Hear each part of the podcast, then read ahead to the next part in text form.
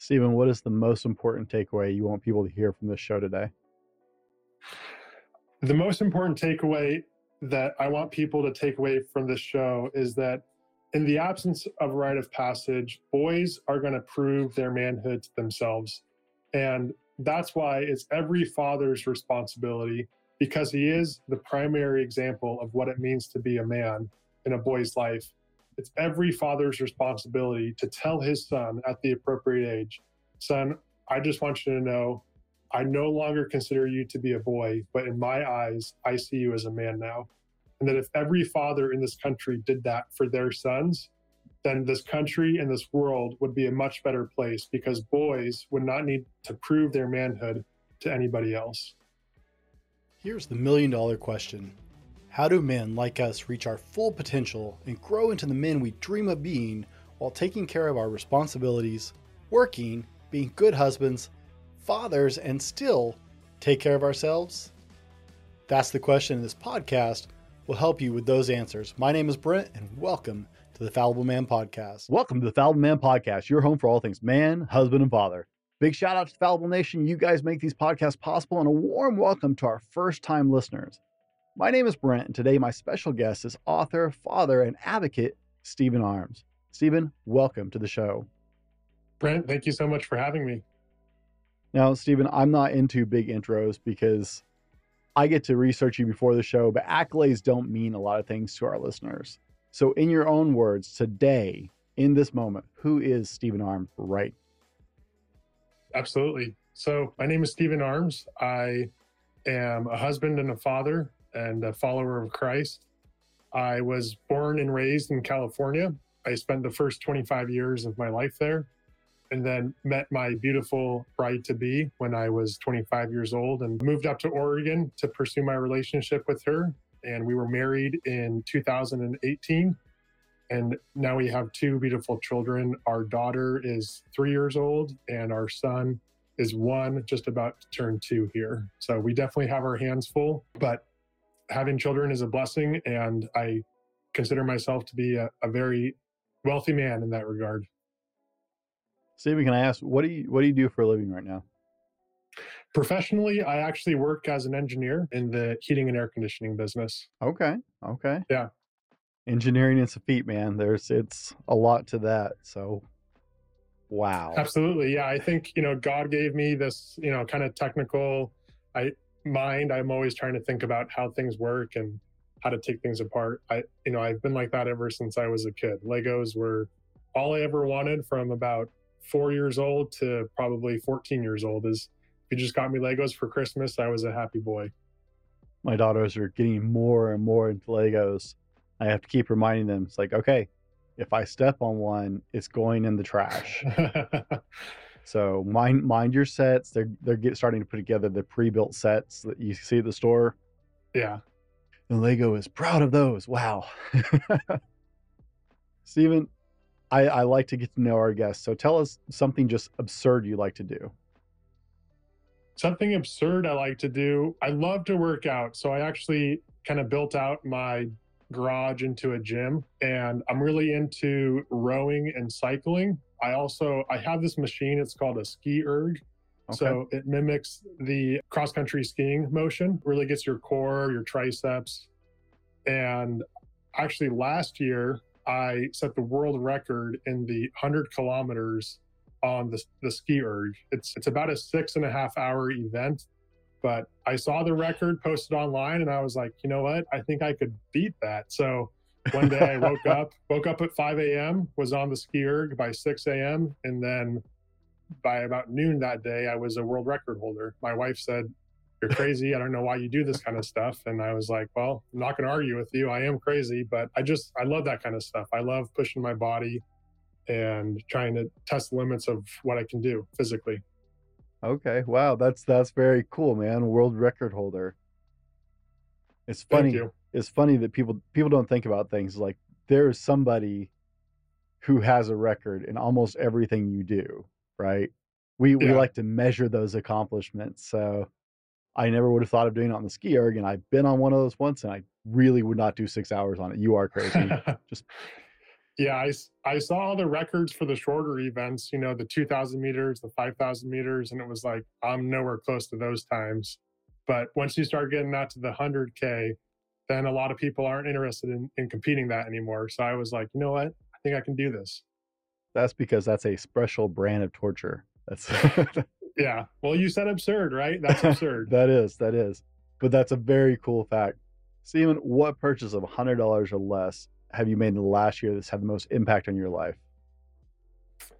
Well, I'm going to stretch the limits. I actually just bought a, a new Garmin type, kind of like a Fitbit watch. Um, it was 150 bucks, but they do have a $99 model. So I could have got the cheaper one. But what I love about this is that it'll track your sleep. So it'll tell you, you know, how many hours of REM sleep you got.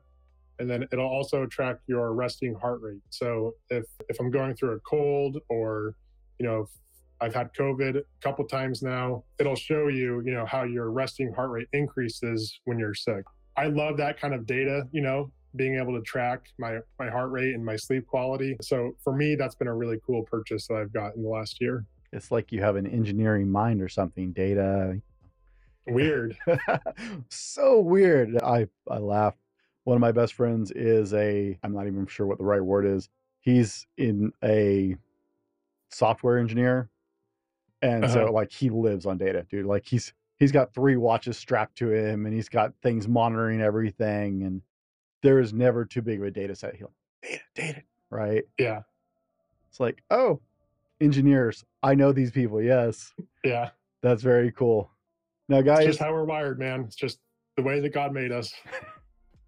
Guys, we're going to spend some time uh, understanding what this conversation is really about as we get into rites of passage. But for a minute, I want to have a heart to heart with you guys and just share with you a little something special from our new sponsor. One thing I usually don't share is how impactful the podcast has been for me personally. There's a lot I love and appreciate because I have the podcast. I become somebody who can approach people easier. I have a better network of people to call upon when I need them. I get to meet new people all the time from all walks of life and all over the globe and connect with them at a deeper level. And I have a voice to do what I love. I'm always put into situations where I'm having to stretch and learn something new. I've really grown as a person and a professional since I started doing my podcast. And that was even before my show really started growing. I hired a company called Grow Your Show, who's our sponsor, by the way, and I wanted to share them with you. The owner, Adam, has one of the very best podcasts for teaching you how to be a podcaster. I honestly wish I had found it sooner. One thing that they've done to help me is to bring me to a much larger listener base so that my voice is being heard around the world. There's a good chance, in fact, that they helped us connect. But they also do editing and post production. They can even help you launch and start your podcast which could really help you in your business or whatever you're trying to achieve. So I just wanted to give them a quick shout out. I love to share great people and companies that I believe in that I use personally. So that's Grow Your Show at growyourshow.com. I have a link in the show notes. And if you have a podcast or you want to start a podcast or you're thinking about it, just scroll down there, click that link, and go work with my friend Adam. He's going to treat you right. All right, guys. Thanks for bearing with us. I love Grow Your Show. Adam and his team are amazing. They are a company with incredible integrity. So thanks for listening and check them out if you're interested in podcasting. Now, Stephen, for people who aren't familiar with the term, what is a rite of passage? So, in our context, a rite of passage is an event that a boy can look back on in his life and know that was the moment that I became a man when we look at other cultures, we see these rites of passage around the age of 13, these coming of age ceremonies. The most well known is probably the Jewish bar mitzvah. That's the ceremony in the Jewish faith where a boy can achieve the status of man. Another example would be the, the walkabout in Aboriginal Australian society. And in that rite of passage, a boy is sent off into the wilderness for three to six months at a time to survive on his own. And when he comes back, he's no longer considered to be a boy, but he's considered to be a man of the tribe and he's eligible for marriage. And mo- modern Western society doesn't really have an equivalent coming of age event. And so that's one reason why our family in this book, we advocate for fathers to hold a rite of passage for their sons. Okay. And guys, just so I I didn't throw it out there right at the beginning. We're actually going to be talking about milestone to manhood, and we're going to get deeper into the book as we go. But I just want to set the stage because you need to understand the core behind what this is because the book is about a Christian rite of passage for 13 year old boys. And it's incredible. It's a great blueprint. Like I said, we'll tell you more about it as we go, but we got to understand the basis of it. Stephen, why do you think we don't see rites of passage as a normal part of life as often in the rest Western and modern world? That's a good question. I think that we don't have rites of passage today. I think it was a victim of the Industrial Revolution. And you know, don't get me wrong, there were a lot of good things that came from the Industrial Revolution. You know, you and I are talking here on a computer one state away from each other. You know, that's none of that would have been possible without the Industrial Revolution. But one one downside of it was that it kind of broke up the nuclear family, right? So before, the whole family would work together on the farm, or the whole family would work together in the Smith shop, right? That's why we have people with the last name of Smith because their whole family were Smiths. If your dad was a, a blacksmith, the son would become a blacksmith. But with the Industrial Revolution, boys were left, boys were sent off to school, and dad was sent off to work in a factory. So there wasn't this as much time spent together as a nuclear family. And I think that's one reason why we don't see rites of passage today was because we we as parents, we sometimes we tend to think, well, that's the school's job, right? To, to do that kind of stuff. But in reality, a school is never going to give your son a meaningful rite of passage that he can look back on and say, that was the moment that I became a man, right? So I think that's why we as a society don't have these rites of passage.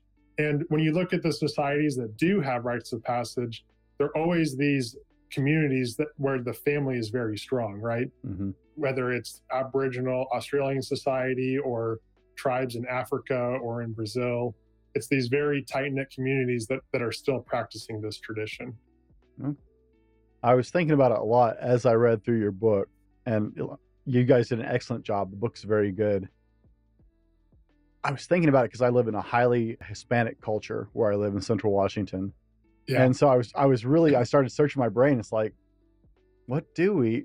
So young women in the Hispanic culture have a quinceanera mm-hmm. at, I believe, 15. Uh, and it's the coming of age. And I, I grew up around the area with that. And so, like, the first time I went to one, I mean, talk about it, it is second only to a wedding. I mean, it is a yeah. spectacular event. And at the same time, my brain went, wow, I'm glad that's not my culture because the price on that is insane. And I have two daughters. Yeah. But I was thinking about it, right? Aside of a Jewish bar mitzvah or a quinceanera, I just you don't see it very often in modern Western culture. And so it was like, hmm, what are we missing by taking these things out that used to be much more commonplace? You know, I would say that the closest thing that we have in modern Western culture to a rite of passage is probably the Sweet 16. Hmm. And there's a few reasons, and we talk about that in the book, but there's a few reasons why a Sweet 16 party is not an actual rite of passage. Uh, for a for a real rite of passage to occur, there has to be three elements. There has to be the separation of the boy outside of his normal support system. So mm-hmm. he has mm-hmm. to be removed from his regular day to day life. And then the second thing, there has to be a challenge, something for him to overcome, something for him to prove himself as a man. And then the third part is the reincorporation back into society. And typically there's, you know, a big celebration, a party involved in it. And I would argue that a Sweet 16, it has the the after party, the party element, but it doesn't have those first two elements. It doesn't have the withdrawing, pulling the boy out of his normal life. It doesn't have a challenge for him to overcome to prove himself as a man. So a Sweet 16 is not really a rite of passage. It's definitely not a meaningful rite of passage because it doesn't it doesn't give a boy an event that say that says that's when I became a man. You know, what boy would say, "Oh, my Sweet 16 party, pool party was my rite of passage." That just it doesn't happen today. So you pinned this book with your father. How was that experience of doing this project together, guys?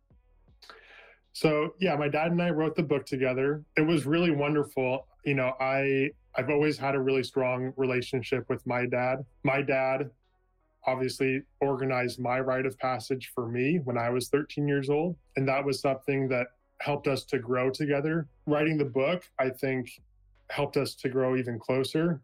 One reason why we wanted to do it was because we wanted to have both the father's and the son's perspective. So my dad wrote about why he wanted to hold a rite of passage for all of his sons and how this tradition got started. And then I write about what my rite of passage weekend was like as a 13 year old and some of the thoughts and the feelings going through my mind as my dad and my grandfather and my uncles were kind of sharing this advice about what it means to be a man, what it means to be a good man. So writing the book together was it was amazing. Well, let, us dive into a little bit of your dad's side here. Let's talk about the why behind why this started. Why why did your dad feel the need to build this rite of passage idea? So my dad actually grew up in a household without a father figure.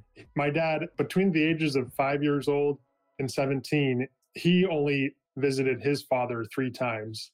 So my paternal grandfather, my dad's dad was diagnosed with multiple sclerosis when my dad was five years old. And he actually separated from my grandmother and moved down to Mexico where he could afford 24 hour health care because it's a lot cheaper down there. Unfortunately, you know, my dad, because of that, my dad really grew up without having a man in the house.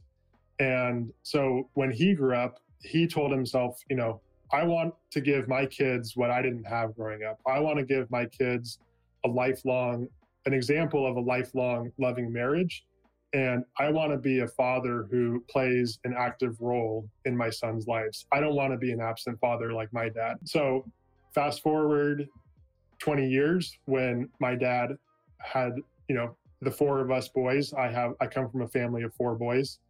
And my older brother was turning 13 years old. And my dad wanted to do something special for his birthday to mark his entrance into manhood.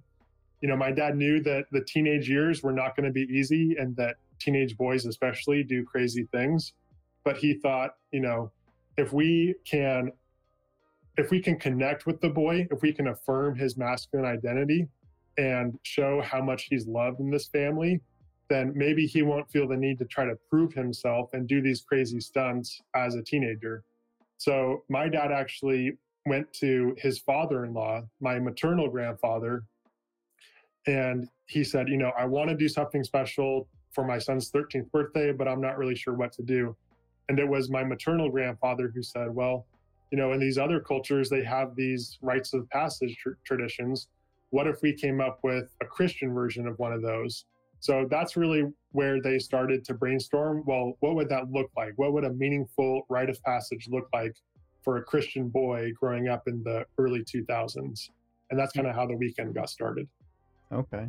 Now, you went through this process at 13. How did your own rite of impact or rite of passage really impact you for the better? Like in hindsight, looking back today, what difference do you think that made for you? Yeah. So I had a rite of passage when I was 13 years old. It was a weekend trip that involved my dad, my grandfather, and two of my uncles. And I think the way that my rite of passage benefited me was really twofold. For one, I was growing up, I was really confident in my masculine identity. And I don't mean to say that, you know, as a teenager, I had like huge biceps or a puffed up chest, like I was a man at 13 years old. What, what I do mean to say is that anytime someone outside of the family, whether it was a teacher or another parent, you know, at Boy Scouts, anytime they kind of referred to me as a boy, like if the teacher of the class would say, boys, boys, settle down, then immediately the first thought in my mind was, I'm not a boy, I'm a man because my dad told me, right?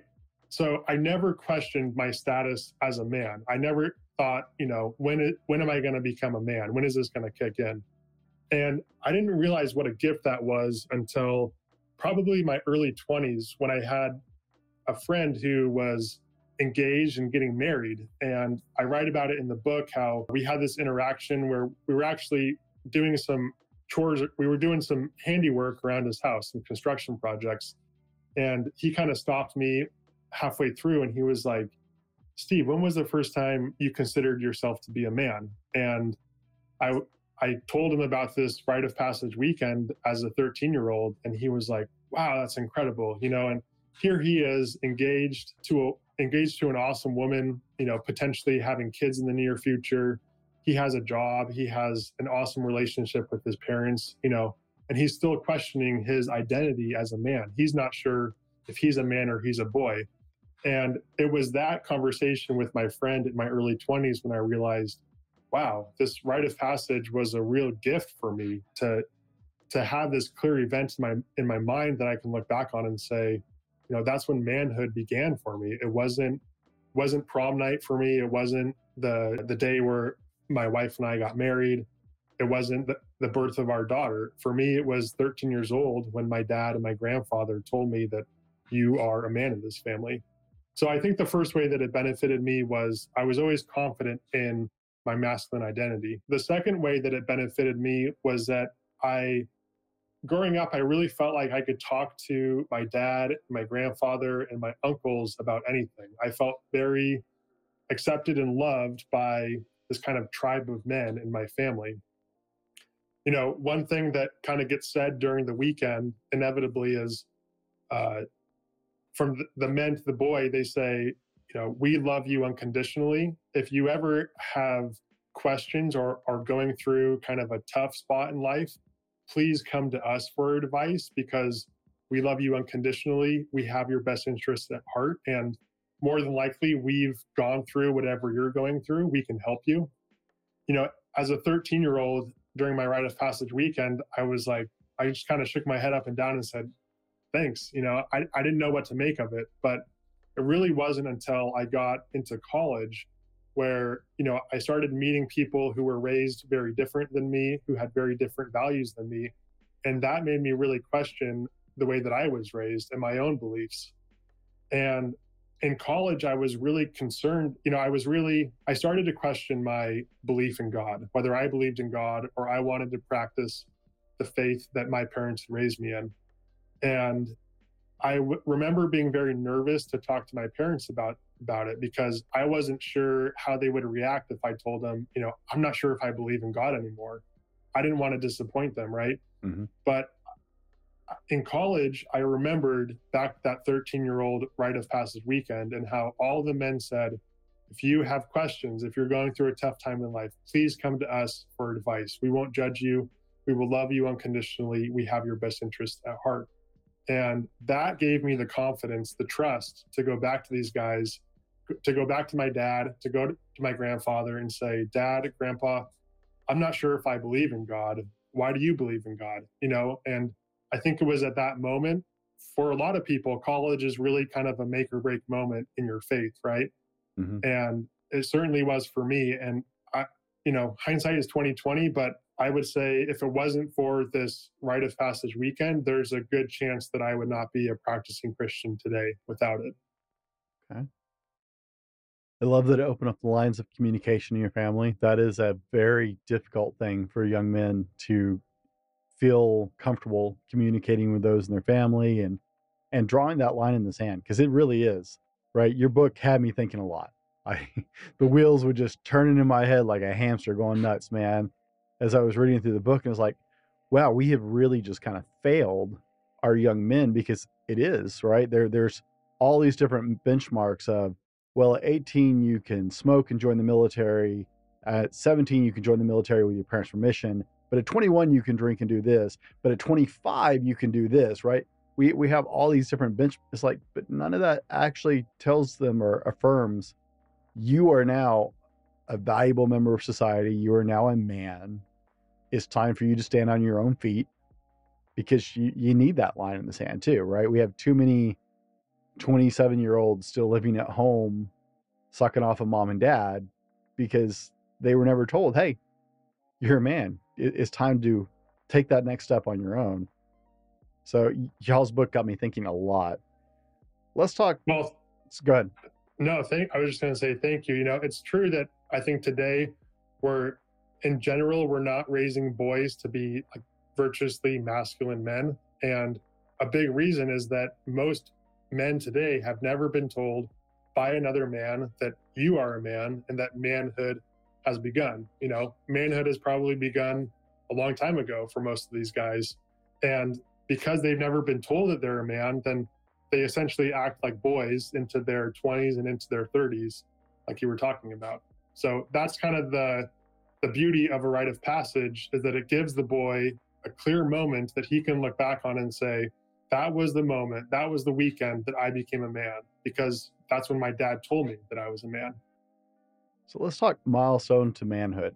This has become a full family event. I know, according to your book, the women in the family help you guys prepare and get things in order and then help you celebrate also when you get home, right? They take part in recognizing that this young man has become a man. And, you know, that's that's an important part is the young man gets that affirmation as well when he gets home that this weekend has changed his status. Mm-hmm. How many times you said you're one of four brothers? How many times have y'all done this now?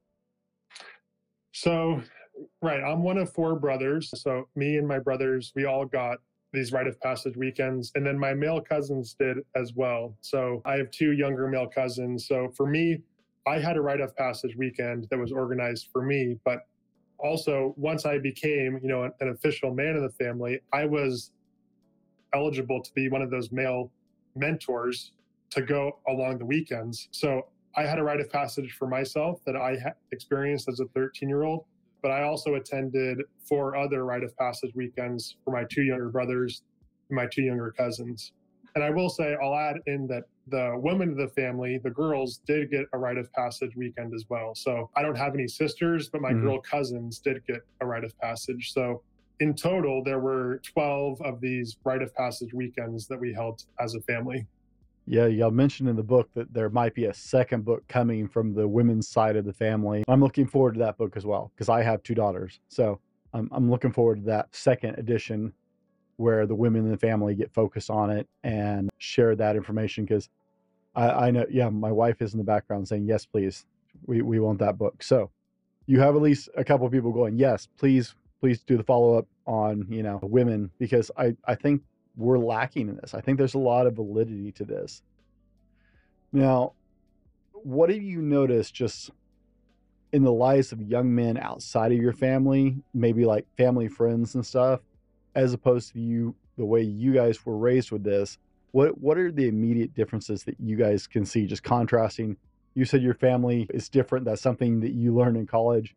I had that same experience. There was a point in my life where I started looking around at my friends' families and going, my form family isn't normal the, the way we because mm-hmm. we're all very very tight knit my siblings are some of the closest people in the world to me always have been right and i thought that was normal until i started hanging out with other people but as you experience this and you know you guys have friends outside of the immediate family whose kids weren't put through this process what do you what do you notice the immediate differences in those young people you know to be honest, is tough to say because I consider this rite of passage weekend to be a tool in the tool belt, right? Mm-hmm. The rite of passage weekend is not everything. I mean, as a father, you have to be a good example of what it means to be a man for your entire life, right? If mm-hmm. you're objectively a bad example of a man, and then you hold one of these rite of passage weekends and are talking about virtuous manhood and what it means to be a man, then it really means nothing, right? So I consider this weekend to be just one way that a father can uh, help to break through to his son, you know, and to affirm him and to build him up. So I think that it's tough to compare because of that, because it is just one weekend. Right. But I will say that, you know, in the absence of a rite of passage, boys feel the need to prove their manhood to themselves. And what that might look like, I would say, is the sexual conquest of women. So you hear guys saying things like, she made a man out of me, right? You, guys trying to sleep around and sexually conquesting, conquering women to prove their manhood to themselves. Or it could be violence, right? Joining a gang or getting into a fight. Uh, when boys are fighting, essentially they're trying to prove their manhood to themselves. They're, they're saying, if I can show physically dominate another man, then I'm a better man than him, right? So in that way, violence they're trying to prove their manhood to themselves. Or another, you know, really common one would be video game addictions, right? In a lot of video games, you can literally go out and slay a dragon or kill a kill a terrorist. You know, that totally plays into the male ego of proving yourself as a warrior, proving yourself as a man. And you know, I have nothing against video games, but I am against video game addictions. When when you play video games to the point where you're getting your masculine identity, your identity is tied up to your video game character, then I think something has gone wrong. So, in the absence of a rite of passage, boys will try to prove their manhood to themselves. And I think that was the difference for me having this weekend is that I had this weekend where my dad, my grandfather, my uncles told me, You are a man in this family. So as a teenager, I didn't feel like I had to prove my manhood to anybody else, right? So I think that's probably the biggest difference between what our family did and other families who don't have this rite of passage for their kids. Okay. I was asking just because you threw out the example of your friend at his wedding, right? Having to ask that question that in his head, apparently that was still a question and something he was still playing with. So I was wondering if you noticed any other areas where it's like, oh, this really divided this. Yeah. Now, guys, we're going to roll to one of our sponsors and we will be right back with more from Stephen Arms. How well do you sleep at night? Do you toss and turn and wake up more tired than when you went to bed? Sleep is commonly one of the critical elements people fall short on in their life. The quality of sleep you get directly affects your ability to control your weight, your ability to add muscle, your stress levels, and your everyday job and life performance. If you're ready to move to the next level, then sleep has to be part of the plan. Check out our friends at ghostbed.com if you're ready to get your best sleep. I love my ghost bed. I've been sleeping on one for a couple years and has made a huge difference in how I sleep. Hit ghostbed.com and use the code the fallible man 30 to get 30% off your order and start getting better night's sleep tomorrow. Now, let's go on to the show. Hey, welcome back. We're here with Stephen Arms discussing is the Christian rite of passage a good idea for boys? Now, if you've missed the first part of the conversation, you absolutely have to go back through because we've covered a lot of ground and a lot of details. Stephen and his family have had this personal experience that they're sharing with the world. Now, guys, the book is Milestone to Manhood, and we will have links, of course, to get that book into the website so you can check that out. We want you to be able to find this book personally, I love the book. It was a great read. And man, it just got my head spinning. But I don't want to go into too much detail about the book because I'd love for you to read it because until you actually go through it, like I'm not going to do it justice. But I wanted to touch a couple on a couple of things in the book, especially towards the end. So, Stephen, how is life with your newly christened man post weekend? How does that change. It was an interesting transition in the book because life has to change, right? You can't say you're a man and then go back home and, and life is the same. So how does that look? Absolutely. So there kind of has to be a balanced approach for life after the weekend. You know, ultimately this new man is still a 13 year old, you know, so obviously it would not be appropriate to kick him out of the house tell him to go get an apartment and a full time. It has to be a gradual approach, how you treat him as a man.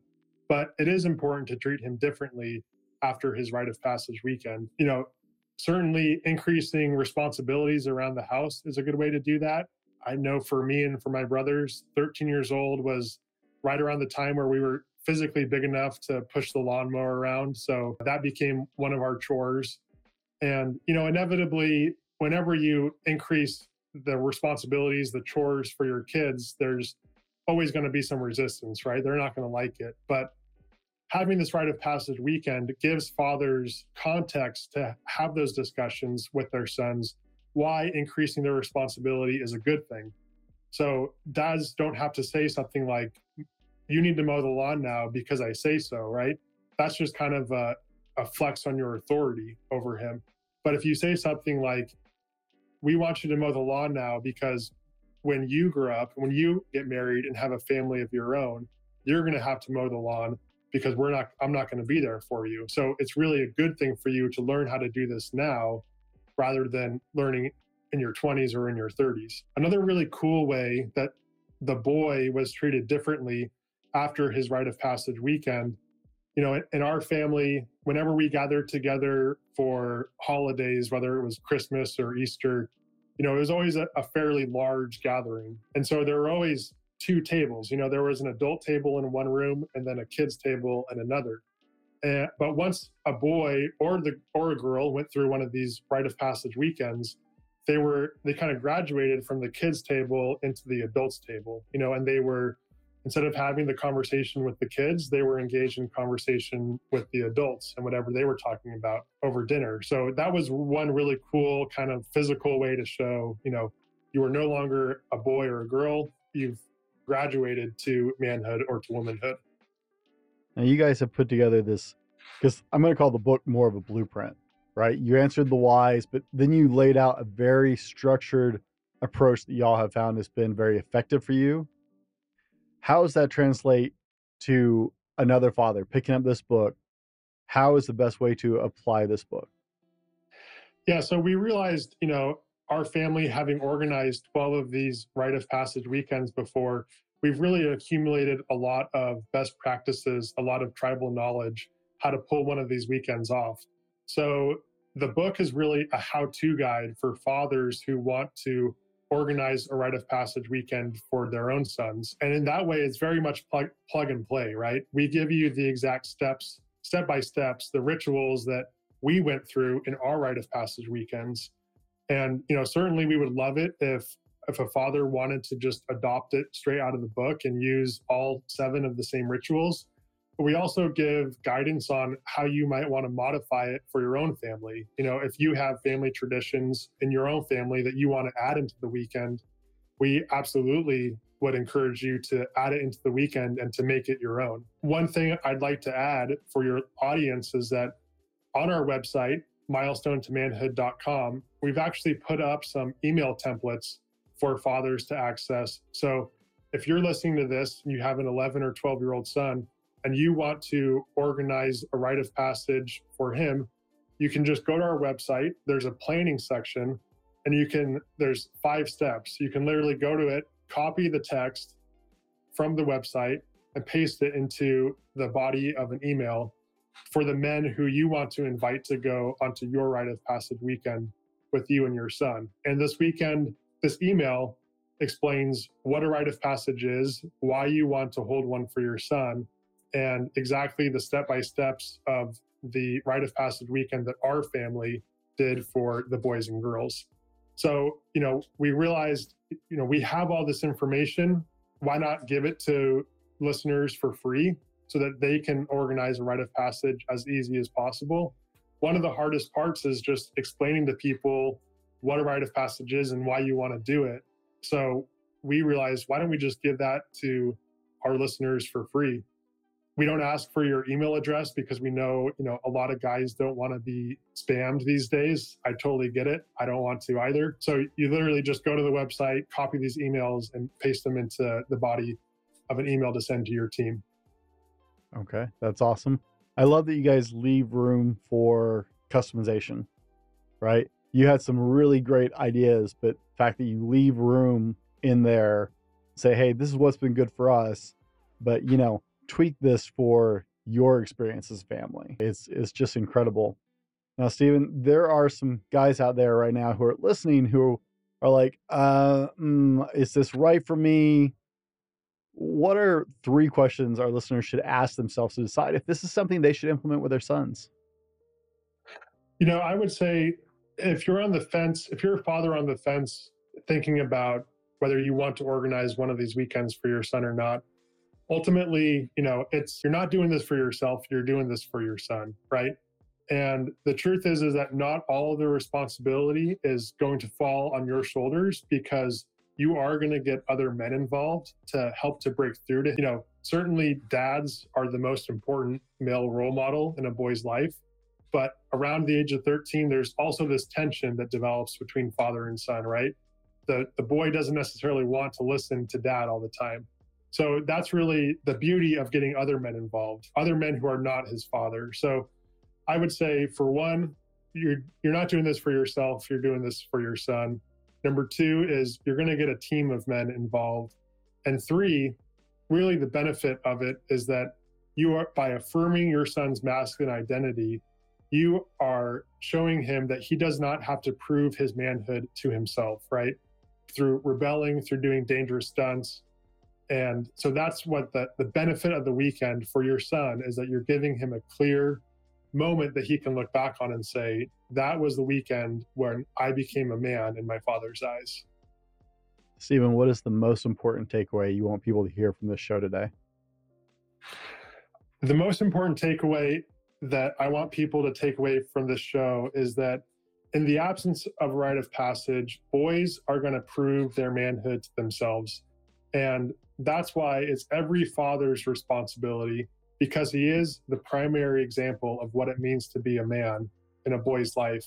It's every father's responsibility to tell his son at the appropriate age, son, I just want you to know I no longer consider you to be a boy, but in my eyes, I see you as a man now. And that if every father in this country did that for their sons, then this country and this world would be a much better place because boys would not need to prove their manhood to anybody else. What's next for Stephen Arm? That's a great question. What's next for me? My wife and I are expecting our third child this year. So that's definitely the biggest things.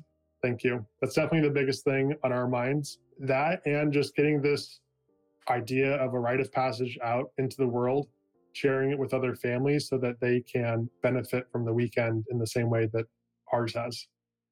Right. And guys, I will have a link to their website in the show notes and in the description so you can find the book so you can go find those letters. We'll make sure you guys are hooked up with milestone to manhood.com. Also, if you go to our bookshelf on our library on the website, you'll find a link to their book. If you are interested in getting this book as well, you can get it on their site, you can get it on Amazon, whatever is good for you guys. And that link will stay up there because I think this book has a lot of value. If you are a father looking and working on setting an example, and I'm assuming you are because you're listening to this show, right? And this is what we're all about here. So, if this is what something you're looking for, I wholeheartedly recommend pick up a copy of this. I'm actually loaning my copy to people. I'm like making a list of people I'm handing it to now that I'm done with it. Guys, I would highly encourage you to pick this up and consider this, whether you have boys or whether you have girls, because until we get the book for girls, you can actually change a lot of this over and ladies, you can pick it up too because we have a lot of ladies that listen to this show and get the baseline for how you can do this with your daughters as well. Guys, give it a try. Trust, trust me, there, there are books you need to read. You should read this one. Stephen, thank you for taking the time to be here with us today and to share with our audience.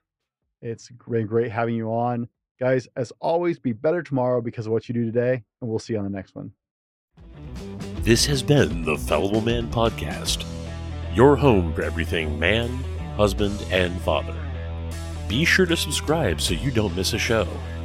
Head over to www.thefallibleman.com for more content and get your own Fallible Man gear.